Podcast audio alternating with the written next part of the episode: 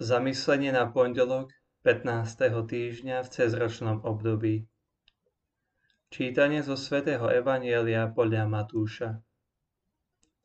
Ježiš povedal svojim apuštolom, Nemyslíte si, že som priniesol pokoj na zem. Nie pokoj som priniesol, ale meč. Prešiel som postaviť syna proti jeho otcovi, dceru proti matke, nevestu proti svokre a vlastní domáci budú človeku nepriateľmi. Kto miluje otca alebo matku viac ako mňa, nie je ma hoden. A kto miluje syna alebo dceru viac ako mňa, nie je hoden. Kto neberie svoj kríž a nenasleduje ma, nie je ma hoden. Kto nájde svoj život, stratí ho, a kto stratí svoj život pre mňa, nájde ho.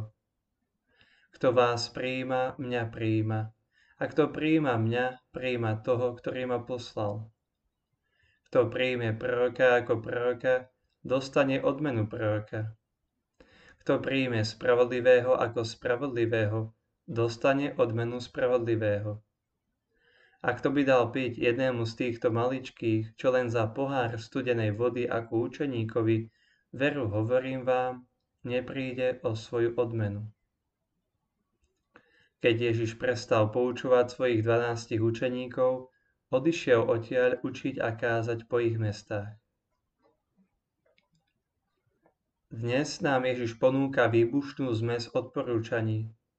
Je to ako jedna z tých módnych hostín, kde sú jedlá len malými, lahodnými chuťovkami. Je to ťažko prehltnutelná, zdravá a hlboká rada, ktorú adresoval svojim apuštolom strede ich misijnej formácie a procese prípravy. Musíme si text rozčleniť na jednotlivé bloky, aby sme ich lepšie ochutnali. Ježiš začína tým, že apoštolom vysvetľuje účinok svojho učenia. Okrem pozitívnych a zjavných dôsledkov správania nášho pána, Evangelium evokuje aj prekážky a sekundárne účinky ich kázania a vlastní domáci budú človeku nepriateľmi. Toto je paradoxný dôsledok života podia viery. Možnosť konfrontovať sa aj s tými najbližšími, keď nepochopíme, kto je Pán Ježiš a nebudeme ho vnímať ako majstra spoločenstva. Po druhé, Ježiš od nás žiada, aby sme ho postavili na najvyšší stupeň našej úcty, kto miluje otca alebo matku viac ako mňa. A kto miluje syna alebo dceru viac ako mňa. Týmto spôsobom nám navrhuje, aby sme ho nechali pripojiť sa k nám ako Božiu prítomnosť. Lebo kto príjima mňa, príjima toho, ktorý ma poslal.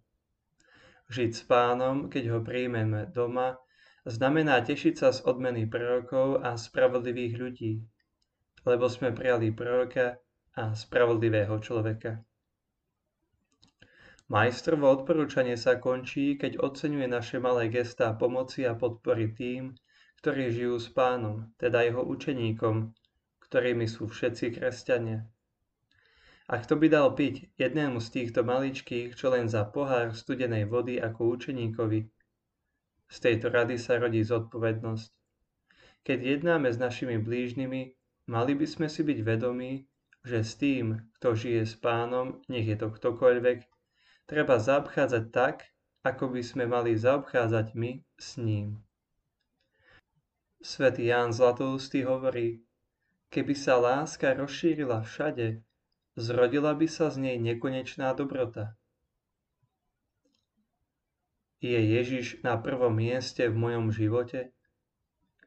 Kedy som naposledy prijal Ježiša v bratovi či sestre?